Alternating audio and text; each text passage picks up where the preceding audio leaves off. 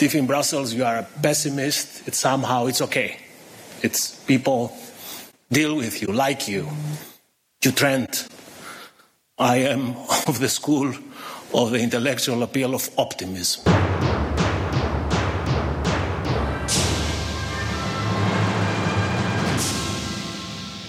Welkom bij Europa Mania en welkom in het migratiehuis dat Brussel probeert te bouwen. Want eindelijk is er na jaren een nieuw plan voor een Europees migratie- en asielbeleid. Een plan dat staat als een huis, als we de Europese Commissie moeten geloven. Een huis met drie verdiepingen. Een huis dat Europa Mania gaat inspecteren om erachter te komen of het fundament wel vernieuwd is en of het dak niet lekt.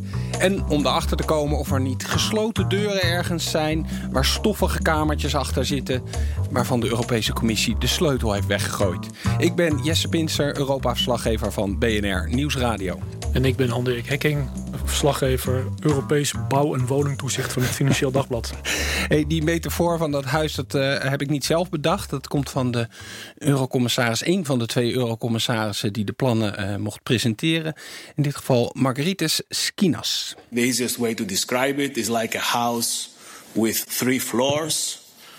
The first floor is a very strong external dimension centered around strengthened partnerships with countries of origin and transit. The second is a robust management of our external borders. And the third is firm, fair internal rules of solidarity so that uh, those who are under pressure can have the certainty that the rest of the, of the, of the family can uh, give them a hand. Zo aan het eind begint hij al een beetje te haperen. Dat geeft misschien al uh, een signaal aan, uh, aan de inspecteurs die wij zijn... dat er op de bovenste verdieping toch nog wat problemen zijn. Maar laten we gewoon op de begane grond beginnen. Wat zei die nou? Een externe dimensie van de sterke banden met landen... waar vluchtelingen vandaan komen of doorheen moeten reizen. Dat moeten we misschien een beetje ontrafelen. Volgens mij bedoelt hij gewoon Turkije-deals sluiten met, uh, met andere landen, toch? Daar komt het wel op neer. Vanuit Noord-Afrika reizen migranten en vluchtelingen richting de EU. Uh, daarbij gaat het om landen als uh, Libië, Tunesië, ook iets in mindere maat tegenwoordig ook Algerije en natuurlijk voor de westelijke route, zoals die heet, ook Marokko.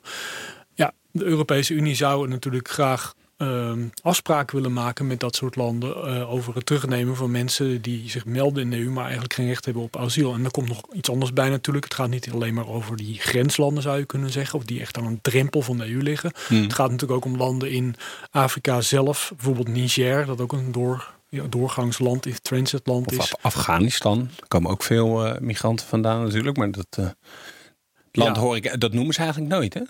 Nee, maar Afghanistan lijkt me ook eerlijk gezegd. Daar kun je afspraken mee maken. Maar de vraag is of die verdere rijkwijde behalve Kabul hebben. Vraag ik me altijd af. Van ja, land. maar dat is, dat is natuurlijk met meer landen het probleem. Want jij noemde Libië al even. Ja, daar zit feitelijk ook uh, geen regering. Of er zitten er meerdere. Dus ja, het is maar net met welke je een afspraak maakt. Ja, er zit er inderdaad eentje in, uh, in Tripoli. Er zit er eentje in uh, Tobruk. Dat is het parlement geloof ik. Dan heb je de krijgsheer Haftar. Die cirkelt een beetje rond met zijn tankjes. Uh, dat land inderdaad bestaat effectief niet. Alhoewel er natuurlijk wel een door de VN erkende regering in Tripoli zit. Dus daar zou je technisch gesproken afspraken mee kunnen maken. Die afspraken bestaan overigens ook ten dele. Mm. Want we hebben afspraken met de Libische kustwacht. dat die mensen bijvoorbeeld die in nood zijn in Libische water. Als ze op weg zijn naar Europa. Dat die dan worden gered en snel teruggebracht worden naar Libië. Ja, precies. Zodat ze maar niet op het Europees grondgebied komen. Want het gaat ook inderdaad, als ze wel op Europees grondgebied komen, dan zie je dat eigenlijk twee derde ongeveer van de mensen die geen asiel krijgen en daar ook eigenlijk niet zoveel kans op hebben, dat die nou ja, niet echt teruggaan. Nee, maar heb jij nou een beetje door van hoe, hoe ze dat, dat fundament van de externe dimensie, hoe ze dat eigenlijk een beetje willen gaan inrichten? Met andere woorden, hoe gaan ze die landen waar die mensen vandaan komen overhalen om die mensen dan toch weer terug te nemen? Met papier. Wat voor papier? Visa. Nou, dat is in ieder geval een woord wat steeds, steeds terugkwam. Dat, ze, uh, nee, dan, dat, dat kan natuurlijk een carrot of een stick zijn. Dat kan een beetje verleiden of straffen zijn. Dus als landen nou ja, juist praktisch mooie afspraken met Europa gemaakt hebben... dat hun burgers zonder al te veel gedoe naar Europa kunnen... dan kan je zeggen van nou, dat trek ik weer in als je niet meewerkt. Of als ze het niet hebben, kan je zeggen van... we gaan het wat makkelijker maken voor je als je wel mee gaat werken. Dus dat is in ieder geval een element erin. Ja, er zal ongetwijfeld ook uh, nou ja, een pot met geld. Zoals ze het met de Turkije-deal ook met 6 miljard gedaan hebben. Ja, nee, handelsdeals zijn er genoemd, studentenbeurzen. Het probleem hierbij is wel een beetje dat, dat dit eigenlijk helemaal niet nieuw. Ik bedoel, daar schermt de EU al heel vaak mee. Uh, om dat soort landen over te halen om zich iets uh, zeg maar, coöperatiever op te stellen. We komen sowieso nog op terug, want dat was een van de eerste vragen van hoeveel is nou eigenlijk nieuw in deze plannen. Maar goed, we gaan eerst het hele huis door voordat we gaan zeggen of, het, een, of het een nieuwbouwhuis is of toch eigenlijk een beetje een, een krakkemikkig oud gebouw uh, wat ze aan het stutten zijn. Ik zat alweer in de kelder. Laten we gewoon vooral even verder gaan met andere verdiepingen. Ja, nou laten we dan gelijk doorgaan naar de tweede verdieping. robuust management van de Europese buitengrenzen. Zo werd het genoemd. The robust management of our external borders. Ik begrijp dat dat in ieder geval bestaat uit screening in vijf dagen. Dus een migrant die aankomt aan de grens, die, eh, nu nemen ze dan nog wel eens een vingerafdruk af, maar dan houdt het ook wel een beetje op. En nu zeggen ze, nou, we nemen vijf dagen en dan gaan we uh, na die vingerafdruk gewoon echt uitzoeken wie het nou eigenlijk is.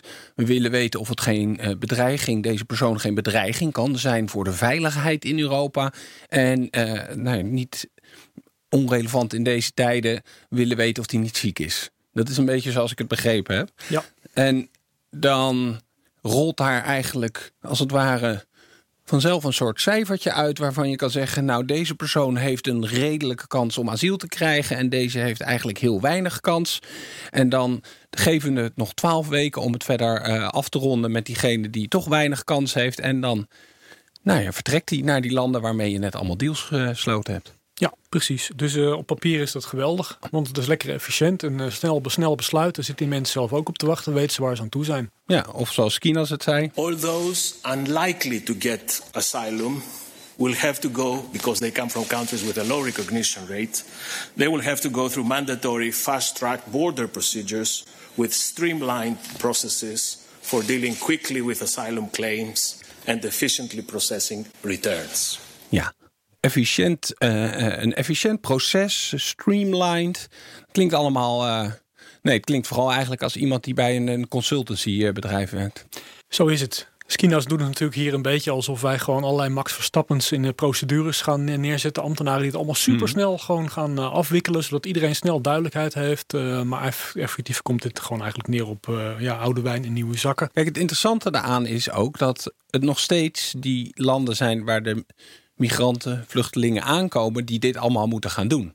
Het is niet alsof er een soort uh, Europees team straks naar de Europese buitengrenzen trekt om dit allemaal in vijf dagen en vervolgens twaalf weken te gaan regelen. Het is nog steeds hetzelfde asielsysteem in Griekenland, in Italië, uh, Malta, Spanje, die dit moeten gaan doen. Dus ik hoorde een commentator ook zeggen van ja, dit, weet je, dat is een probleem waar we al, al jaren nu mee zitten. En we hebben misschien in Duitsland en Nederland best wel een, een goed georganiseerd, hoewel daar ook wel wat op af te dingen valt natuurlijk hoe goed georganiseerd dat in Nederland is, want daar duurt het ook vaak lang. Maar heb je misschien wel mensen die dat kunnen doen, maar ja, die gaan het nu niet doen. Dus het is nog steeds geen Europese oplossing. Het is nog steeds gewoon die landen aan de buitengrenzen die dit moeten gaan doen. Met wel een klein verschil, denk ik, dat er wat de Europese Commissie nu eigenlijk in feite zegt dat ze nog meer eigenlijk naar zichzelf toetrekt met ambtenaren daar naartoe sturen. Ja, ze willen wel hulp vanuit Frontex aan sturen. Ik denk dat dat in zekere zin, hè, want een gedeelte van uh, migratieprobleem dat je ziet in de Europese lidstaten heeft ook te maken met het vermogen van uh, de lokale autoriteiten om dingen snel voor elkaar te krijgen. En dat blijkt in Griekenland bleek dat gewoon echt een probleem te zijn om dingen allemaal snel ja, op te zetten, procedures af te wikkelen, mensen inderdaad uh, te screenen als ze een aanvraag doen om uh, op voor asiel in de EU vingerafdrukken nemen. Dat was ook een, van de klachten hè, van, van noordelijke lidstaten richting het zuiden. Dat uh, noordelijke lidstaten zeggen van ja, jullie hebben, hebben erkennen dat er een probleem is met, met veel vluchtelingen en migranten in jullie, in jullie gebied. En ja, we voelen jullie pijn, laat ik het zo zeggen. Maar zouden jullie ook misschien niet zelf gewoon eens een keertje uh, wat efficiënter om kunnen springen met bijvoorbeeld het nemen van vingerafdrukken van hmm. mensen die zich melden. Uh, ja, meer. Eigenlijk gaat het dit verhaal ook deels over gewoon de ambtelijke capaciteit in dit soort landen. Ja, en die hulp die daar dan vanuit andere landen moet komen, die ligt volgens mij op de derde verdieping. Dus daar komen we zo meteen dan uit. Um, Misschien aardig om heel even Gerald Knaus erbij te halen. Dat, uh, die werkt voor een, een, Oostenrijker, die werkt voor een denktank in Berlijn. En die toch een beetje gezien wordt als de, de, de, de bedenker van de Turkije-deal. Wat hij van dit onderdeel van de Europese plannen vindt. Also wir brauchen Lösungen, die funktionieren können, realistische Lösungen. Das Problem, das ich mit dem Pakt habe, ist, dass in den Schlüsselfragen hier einfach jeder Realismus fehlt. Das, was hier zu Abschiebungen gesagt wird, wird überhaupt nicht funktionieren. Ja, dat is een vrij hard oordeel. Het gaat niet functioneren en het is totaal niet realistisch. Zijn, zijn betoog is een beetje... Ja, jullie zitten nu weer allemaal wetgeving te bedenken. Dat is misschien ook de Brusselse machine die dat doet. Maar het gaat hier om, om de wil en ook echt de resources. Dus de mensen die dat dan die aanvragen gaan behandelen. Weet je, daar moet je iets mee doen. En dat ziet hij nog niet echt in dit, uh, dit plan zoals het deze week gepresenteerd is. Nee, het aardige is dat het FD uh, twee jaar geleden Gerald Kranaus ook geïnterviewd heeft in een serie over migratie. En toen gaf hij ook zeg maar, zelf blijk van soms dat je een iets andere kijk op de realiteit kan hebben dan, uh, dan anderen. Uh, dat het soms zeg maar, dat een subjectief begrip is, de realiteit. Want toen zei hij tegen ons, eigenlijk zouden ze in Griekenland gewoon jullie asielrechters moeten inzetten. Want die zijn heel snel met hun beslissingen. Ja, in Nederland lopen de achterstanden zeg maar, ook nog ja. steeds verder op bij het beoordeling van allerlei dossiers. Uh, dat komt ook omdat de IND uh, te weinig capaciteit heeft bijvoorbeeld. En dat is een politieke keuze geweest in Nederland. Ja, om gewoon mensen te ontslaan bij de IND op het moment dat er minder vluchtelingen aankwamen. Ja, wat op zich heel logisch lijkt, maar tegelijkertijd dus ook gewoon tot uh, veel langere procedures en ja, langdurige onzekerheid voor zowel uh, het land in kwestie dat mensen moet opnemen en moet helpen, als wel uh, de slachtoffers of de mensen zelf die hier asiel aanvragen. Fast track, streamlined, efficiently processing returns. We will be governed by science and not by mumbo jumbo. And not by mumbo jumbo. By science and not by mumbo jumbo. Een harde grens tussen Noord-Ierland en de rest van het Verenigd Koninkrijk is onacceptabel voor de Brexiteers. Maar een grens in Kent blijkt ineens wel mogelijk te zijn. Tijd voor een paar grensoverschrijdende inzichten van Connor Clerks. Connor, waarom zou er in godsnaam een grens in Kent moeten komen? Nou, uh, dat is eigenlijk heel simpel, Jesse. Um, daar ligt uh, Dover en daar uh, begint de Eurostar naar het vasteland en daar gaan een heleboel ferries weg. 1 januari, dat is over iets minder dan 100 dagen. Dan uh, verandert het een en ander omdat uh, de Britten natuurlijk uit de EU stappen. En dan zullen ze toch uh, ja, iets, iets van een soort van goederencheck moeten doen voordat, voordat ze die naar Europa sturen. En Michael Gove heeft daar het volgende op gevonden. What we want to do is to avoid the level of congestion that this reasonable worst case scenario sets out. And he's also absolutely right that that requires people to work together. Yes, it requires not not just the haulage industry, but in particular those goods exporters who are committing goods to haulage to be ready in time. But part of that is the smart freight system. That system uh, has been developed, it's being shared with business, um, and we want to make sure that people use a relatively simple process in order to get what will become known as a Kent Access Permit. Kent wordt een soort, soort parkeerplaats voor al die vrachtwagens die straks in de rij staan. Is dat, uh, ja, ja, begrijp precies. ik het goed? Ja, ja, precies. Dat is de reasonable worst case scenario. Wat ik weer een fantastische term vind. Maar uh, dat er zo'n 7000 um, uh, vrachtwagens komen te staan, inderdaad. En wat, wat wel weer typisch is voor, voor Michael Gove en ook voor deze regering, is dat ze dus eigenlijk weer proberen om, om nu te zeggen: ja, dit wordt allemaal heel erg, maar in ons ligt het niet. Het gaat hier om die truckers. Die hadden zich moeten voorbereiden. Als de drukkers zich voorbereiden, komt het allemaal goed. Nou ja, daar zijn de truckers dus enorm over de zeik over. Want die zijn al sinds maart uh, brief aan het schrijven van... wij kunnen dit niet aan. Wij kunnen niet bovenop een pandemie ook nog in het najaar... al deze nieuwe dingen doen. Zorg voor meer tijd en geef ons alsjeblieft de details. Wat, wat gaat er nou eigenlijk allemaal gebeuren? Want we weten helemaal niet waarop we moeten voorbereiden. Maar dan, dan nog heb je toch niet het hele graafschap Kent nodig... om die, die, die, die vrachtwagens neer te zetten? je zult toch ergens een, uh, een lijn moeten trekken. Ja, maar ik zou waar, gewoon een parkeerplaats uh, nemen... en daar een hek omheen zetten. Dat is, natuurlijk, dat is ook niet zo ongebruikelijk natuurlijk. Want als je, volgens mij, als je van, vanuit Europa ergens een boot op moet... dan is er ook een stukje waar je eerst nee, je papierwerk moet laten zien... voordat je uh, het kanaal oversteekt. Maar ja, het gaat dus de hele dag door. Hè? Dag en nacht gaan die vrachtwagens door. En dat kan alleen maar omdat het heel snel geregeld is. Als die straks daar gaan, uh, gaan ophopen... Ja, dan zou je toch wel een groot deel van Kent nodig kunnen gaan hebben. Maar is het uh, ook al gelijk weer iets waar ze, ze erg boos over worden in, uh, in Brexiteerland? Dat ze, ja, nu hebben we een stukje van ons land hebben we feitelijk weer aan Europa gegeven. Is, weet je, ik kan me voorstellen dat er weer zo gereageerd wordt. Of valt dat mee dit keer? Is het nu gewoon eens een keer dat valt eigenlijk, uh... rationeel denken we hebben een probleem, hoe gaan we dat oplossen? En nou, maar eigenlijk is het aardig om het zo het te is doen. Meer, het is weer, we hebben een probleem, hoe gaan we dat ontkennen?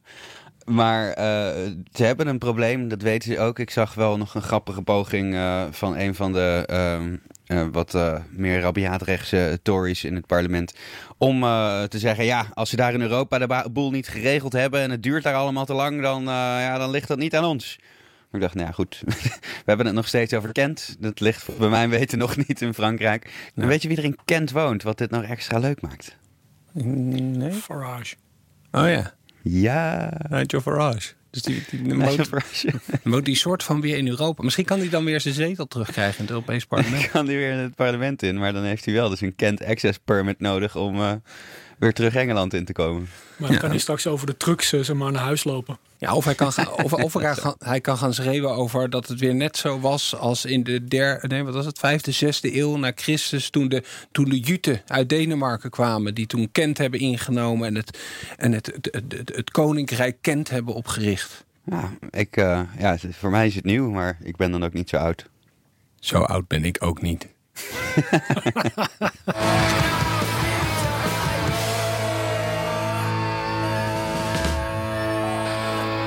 Laten we even op de derde etage gaan kijken. Dat is volgens mij ook wel een beetje de stoffige zolder. Um, Johansson, die hadden we nog niet gehoord, die andere eurocommissaris. There is no mandatory quotas for relocation. In no circumstances in our proposal. But there could be quotas, but then you can choose between relocation and return sponsorship. Ja, hier komen we bij het echte pijnpunt op uh, dit dossier. Dat is natuurlijk dat ze in 2015, nou eigenlijk 2016, toen bedacht hadden van we leggen gewoon alle Europese landen een, een quota op. Zoveel mensen moeten jullie gaan opnemen uit Griekenland en Italië. Moet bijgezegd worden dat dat Het aantal mensen wat ze wilden verdelen nog lang niet alle mensen waren die daar destijds waren. Maar goed, zelfs uh, het, het, het, lagere aantal waarmee ze dat geprobeerd hebben, dat is gewoon eigenlijk niet gelukt. Ja, er zijn een paar landen als Luxemburg die uh, hun quota vervuld hebben. Volgens mij Nederland is nog redelijk in de buurt gekomen.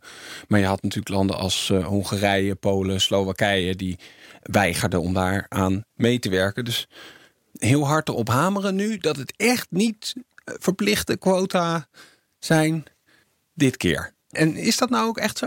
Laat ik zo zeggen, het was terecht dat je de derde verdieping van dit migratiehuis een rommelzolder noemt. Want ja, waar het eigenlijk hier om gaat is dat, dat Johansson zegt van ja, oké, we, hebben, we hebben dus niet meer de verplichte distributie van mensen die opgenomen worden, moeten worden in de EU. We hebben het hier over ja, een soort vrijwillige solidariteit, waarbij dus ook bijvoorbeeld als mensen uitgezet moeten worden, dat je dat kan sponsoren. En hoe dat dan precies gaat werken, ik dacht bij mezelf toen ik dat hoorde: van ja, betekent dat dan zeg maar, hè, bijvoorbeeld er zijn mensen die, die geen recht op asiel hebben in Lesbos. En daarvan is vastgesteld, ze komen bijvoorbeeld uit Bangladesh, ik noem maar wat. Mm -hmm. um, of ze komen uit Afghanistan en er is objectief vastgesteld: nee, dit zijn geen echte mensen, geen echte vluchtelingen. Dit zijn vooral economische migranten. Nou, die zouden dan geen recht hebben op, uh, ja, op het blijven in de EU. Ze zitten op Lesbos. Gaat Viktor Orban dan een vliegtuig sturen naar Lesbos, uh, Orban Airways, uh, vliegtuig volladen en dan gewoon naar Bangladesh vliegen? En is dat dan zijn sponsorschap van het terugkeer van deze migranten of vluchtelingen? Um, ik zag dat niet helemaal voor me, moet ik eerlijk zeggen. En ik ben doorgaans echt wel bereid maar, om een creatief een beetje zeg maar, uh... mee te gaan in de creativiteit die ze in, in, in Brussel uh, laten zien. Ja, een beetje optimistisch. Gewoon kijken naar de haalbaarheid van de dingen en zo. In plaats van realistisch. Op, optimistisch. Iets waar we later nog even op terug moeten komen. Ja. Het is inderdaad dus zo van. Volgens mij, het idee is natuurlijk van die eerste twee verdiepingen. dat eigenlijk die migranten nooit dat trapje naar die zolder gaan vinden. Nee. En dat ze uh, nou ja, misschien een klein beetje verdwalen, maar toch vooral heel snel de uitgang weer vinden en het huis uitgaan. En dat er dus maar heel weinig mensen op die zolder terechtkomen. Weet je, dat, dat is punt één. Want dan heb je een, een probleem wat nou ja, wat, wat te managen is, denken ze. En ja, dan komt die solidariteit waar ze het over hebben, die uit dus drie uh, smaakjes bestaat, als ik het goed uh, heb. Je kan dus inderdaad zeggen van ja, ik ga vluchtelingen opnemen. Um, en dan mag je volgens mij ook nog wel een beetje kiezen. Zo van, uh, nou ja, ik, ik heb toch liever Syriërs, ik heb toch liever kinderen. Uh, nou ja, die, die, die zijn dan wel welkom. Dan heb je een tweede smaakje, dat is waar jij het over had. Dat je inderdaad een soort sponsor wordt. Als ik het goed begrepen heb, is het dan mag dat, als het langer dan acht maanden duurt, dan moet je ze weer op gaan nemen. Dus dan heb je iemand uit Bangladesh op Lesbos die gesponsord wordt door Viktor Orban. En als het na acht maanden nog steeds niet gelukt is om een vliegtuig naar Bangladesh te regelen, dan komt deze meneer of mevrouw naar Budapest. Zo is het. En dan, eh, volgens mij is er ook nog een derde optie. En dat is gewoon, ja, uh, regel een paar tenten. Of, uh, of stuur inderdaad een paar van die, die, die asielambtenaren die kunnen gaan helpen. Dus zo kan iedereen een beetje kiezen. Dan vraag je gelijk af van... Kijk, als ze nou helemaal uitgewerkt hebben, dat idee van, van, dat, van dat sponsoren. Weet je, en ik denk dan dat er zelfs landen, misschien wel alle landen, gewoon rekensommetjes zullen gaan maken van, nou ja, wat kost me uiteindelijk het minst? En dat ze dan allemaal daarvoor kiezen, ja, dan werkt het systeem niet. Nee, dan verandert er op de grond uh, in, op Moria of in Moria op Lesbos verandert niet heel veel. Nee, behalve dat je heel veel geld hebt voor vliegtuigen die naar Bangladesh moeten gaan. Ja, maar daar niet terechtkomen op Bangladesh die mensen niet, nee, niet opneemt. Ja, de, deze vraag werd ook keer op keer gesteld toen de plannen gepresenteerd werden. En er kwam eigenlijk uh, geen, geen antwoord uh, op. Volgens mij was het belangrijkste dat ze de boodschap konden uitdragen dat dat allemaal niet uh, verplicht wordt. En dat ze vooral niet de fouten gaan maken die ze in 2015, 2016 gemaakt hebben. Die tot zoveel ruzie zorgden. Skinas had nog een soort, soort. Ja, die probeerde dat dan weer uit te leggen aan de hand van een, een, een metafoor waarin hij de filmklassieker Back to the Future gebruikte. It would be like this Spielberg movie Back to the Future.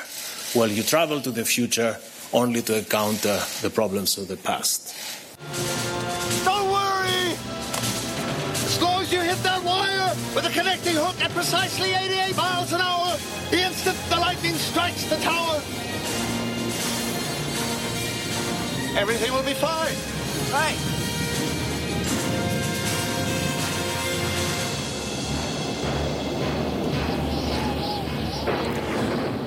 Ja, als je dan even terugdenkt aan die film, dat ze inderdaad zo'n oude auto hebben omgebouwd tot uh, tijdreismachine. Niet zo'n man als mensen van de autoshow dit horen, wat jij zegt, een oude auto, een DeLorean, iconische sportwagen van een man die van General Motors kwam in Noord-Ierland die wagens begon te bouwen en uiteindelijk voor drugshandel en smokkel gewoon in de bak ging.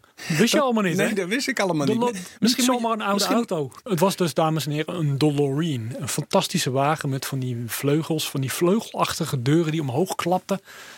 Maar voor de rest is het jeugdsentiment natuurlijk. Maar dat, dat klinkt dan bijna als, als je die metafoor van een uh, Back to the Future een beetje uh, doorwerkt. Van als het dan zo'n geweldige auto was en het lukte ze iedere keer in die films om de problemen uit het verleden op te lossen dan is dit misschien niet zo'n gelukkig gekozen metafoor. Nee, dat geldt voor heel veel metaforen. En deze film, deze film is het ook nog zo dat die werd ook nog opgevolgd door deel 2 en deel, deel 3. En volgens mij was het elke keer zo dat er problemen bleken in de toekomst. Waardoor dan, ze maar, de uitvinder van deze tijdreis toch weer terugkwam. En Marty, uh, de hoofdpersoon, ze maar, mm -hmm. dan op het hart drukte om toch mee te komen naar de toekomst. Om dan problemen zeg maar, die ze daarvoor deden te corrigeren, zodat ik begrijp er allemaal niks meer van nee, in films. Dat is gewoon een slechte metafoor. Ja, de, hij heeft het er niet uh, simpeler op gemaakt. Hey, um, eerste reacties. Ik zag dat uh, de, de Visegrad-landen, dus Viktor Orbán en uh, Morawiecki van Polen onder andere, al een dag later op bezoek gingen in Brussel.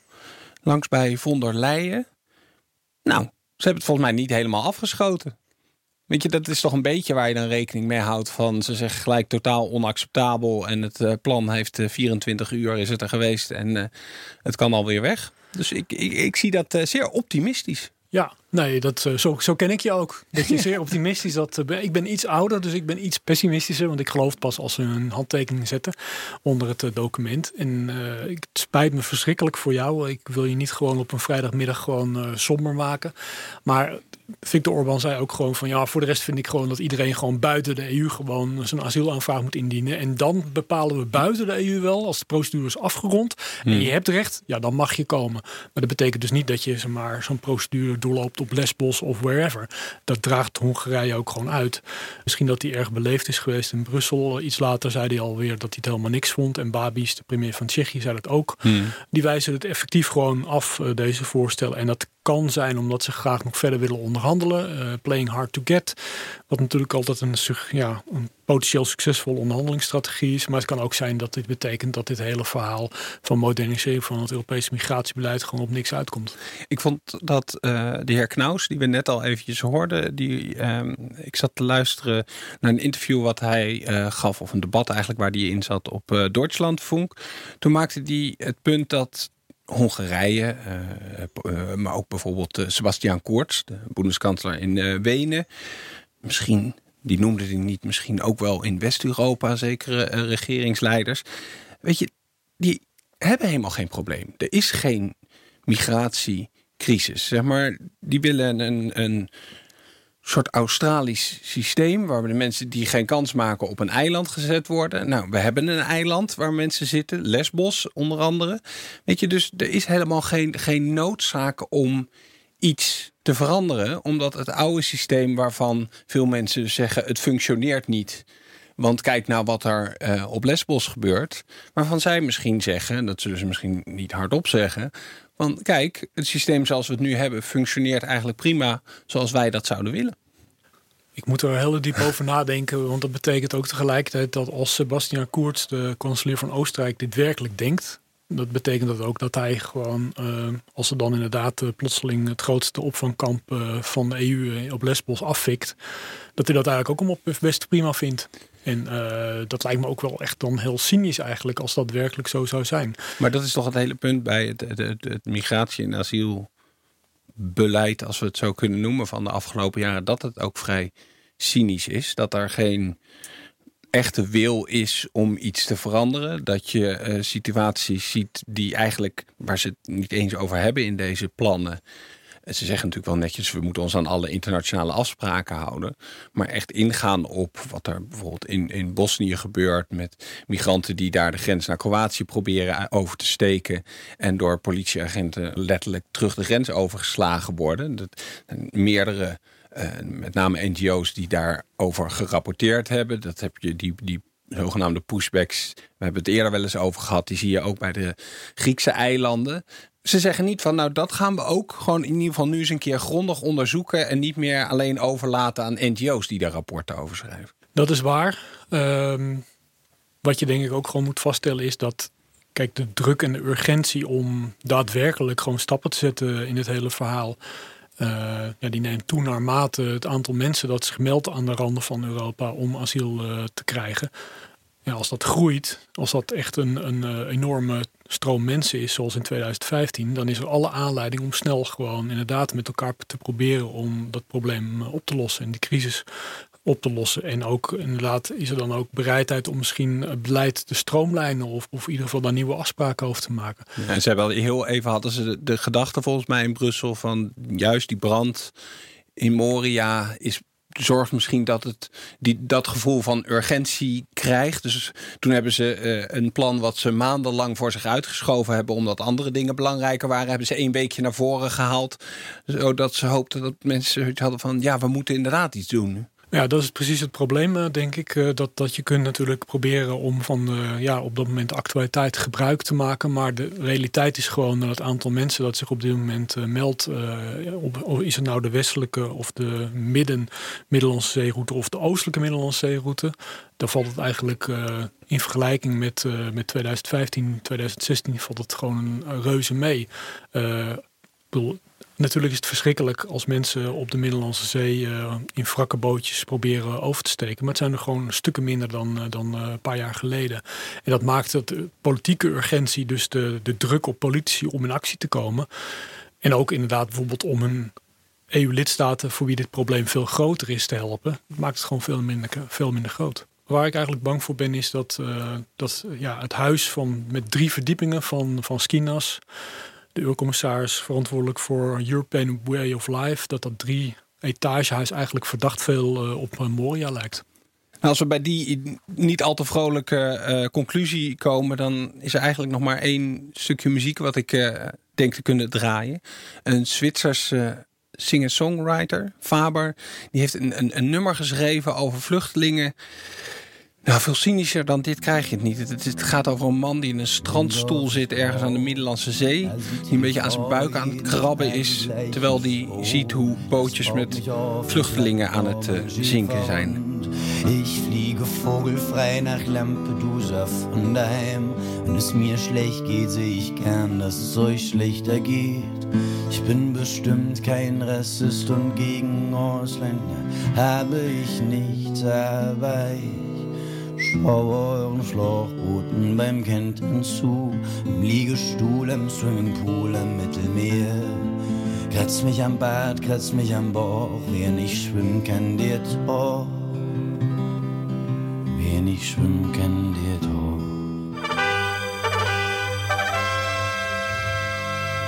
Alle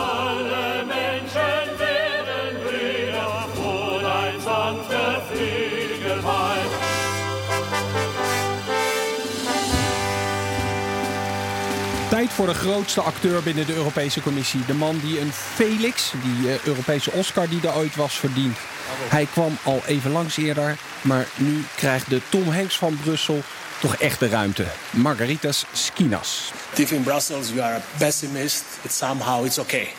It's people deal with you, like you. You trend. I am of the school of the intellectual appeal of optimism.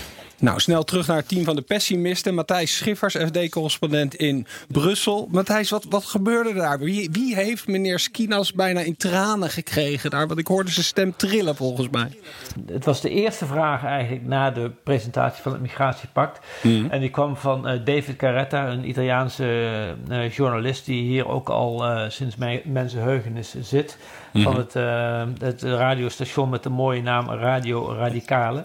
En eh, die, eh, die zei eigenlijk dat migratiepact, dat is, dat, wat is daar nu eigenlijk nieuw aan? Het is een hoop oude wijn, nieuwe zakken, zoals dat dan heet. Ja, en de- ik, ik heb de, de, de, eerste reactie van Skinas eh, daarop nog, nadat hij zeg maar echt emotioneel werd. Let me tell you how surprised I am that in less than an hour you managed to digest 10 legislative texts and come to the conclusions that there is nothing new. Dit is ook smerig, hè? want ze pu- publiceren al die teksten op het moment dat die persconferentie begint. En dan, en dan doen ze een praatje en dan moet je daarna vragen stellen. Dus je, je kan het ook niet allemaal gelezen hebben natuurlijk. Nee, nou ja, twee dingen daarover. eh, dat klopt. Eh, er, wordt een, er wordt een heel pakket aan informatie over je uitgestort. En tegelijkertijd begint die persconferentie. Maar ik moet eerlijk zeggen, vaak worden de, eh, worden de stukken ook al een dag van tevoren onder embargo beschikbaar gesteld. Eh, ik weet niet of dat in dit geval ook zo is. Los daarvan eh, zit er een pers, eh, persbericht bij waarvan je mag aannemen dat daar de hoofdpunten in staan. En dat het niet eh, het belangrijkste nieuws ergens ver- vermeld staat op pagina 581 of zo. Dus wat dat betreft is dat een beetje een, een slap verhaal van deze eh, Sch- Schinas. Eh, maar dit heeft natuurlijk wel een, historie, want voordat eh Schinas eurocommissaris was, was hij woordvoerder van de Europese Commissie en organiseerde hij dagelijks die persconferenties. En ehm, ik kan me zomaar voorstellen, dat is een beetje voor mijn tijd dat ik hier was, maar dat deze twee al een historie hebben. en dat dat hier tot uiting kwam. Ja, want hij is nu dan officieel de, de eurocommissaris die eh, ja, de Europese manier van leven moet promoten. Zegt dat niet eigenlijk al genoeg dat hij die titel heeft gekregen? Is hij niet gewoon nog steeds onderdeel van de PR-afdeling van de Europese Commissie? Ja, hij, eh, hij moet inderdaad. Nou, over deze titel is heel veel te doen geweest. Hè? Want eh, het was eerst eh, het beschermen van de Europese manier van leven. En omdat daar ook migratie onder deze portefeuille valt, werd het natuurlijk al snel uitgelegd als: oh, blijkbaar vinden wij in Europa dat migranten een bedreiging zijn voor de Europese manier van leven. Dus die twee dingen zijn een beetje van elkaar losgekoppeld. In die zin dat het nu niet meer beschermen van de Europese manier van leven is, maar het promoten van de Europese manier van leven, waardoor het een wat meer PR-achtige suggestie met zich, eh, met zich draagt. Ehm, maar ja, weet je, we kunnen ook zeggen bij de Europese manier van leven, in ieder geval de, de, manier, de Europese Commissie manier van leven, hoort dat ze, eh, ze da- daar niet zo heel goed tegen kritiek kunnen. En eh, nou ja, dat heeft eh Skinas dan ook mooi uitgedragen, moet ik zeggen. Want het was toch eigenlijk wel een terechte vraag die daar gesteld werd. Open zenuw die geraakt werd, hè? omdat Als je heel erg door die plannen heen gaat, dat je misschien tot de conclusie komt dat het meer oud dan nieuw is wat ze nu bedacht hebben. Ja, het, goed, ehm, eh, het, het, idee dat het land van aankomst eh, nog steeds de, de, zwaarste lasten zal dragen bij, bij de opvang van vluchtelingen, ja, dat, dat, is niet, dat is overeind gebleven natuurlijk. Eh, de commissie kan wat dat betreft ook niet zo heel veel, omdat er nou eenmaal veel landen zullen gaan dwars liggen als het wel tot een soort verplicht spreidingsmechanisme gaat komen. Maar ja, dus die vraag was op zich niet zo eh, vreemd, nogmaals. En eh, met de, de, de- in het antwoord zegt Schinas ook van... ik leid hier al jaren onder, oftewel ik leed hier ook al onder als woordvoerder... onder dat cynisme van de, van de journaaien. Ach, de arme man. Nog steeds. Ja. het, was mooi, het was mooi toch, om, om mee te maken. De armen die, die draaiden rond. Ja, ik, eh, als, als een bezetene. En eh, zijn, zijn ogen gingen van, van vuur spuwend naar te neergeslagen. Het zat er allemaal in, gewoon in die paar minuten. Het was prachtig. Ja, het is alsof hij een soort, soort directe verbinding had tussen zijn vingertoppen en zijn stembanden. Dat als hij maar hard genoeg met zijn armen ging, rondjes ging draaien, dan krijg je vanzelf dat, dat mooie trillende geluid wat we daar even hoorden. I am of the school of the intellectual appeal of optimism. Hey, dankjewel Matthijs. Graag gedaan. Hoi. En daarmee zijn we aan het einde gekomen van deze aflevering van Europa Mania. Dankjewel voor het luisteren en tot volgende week.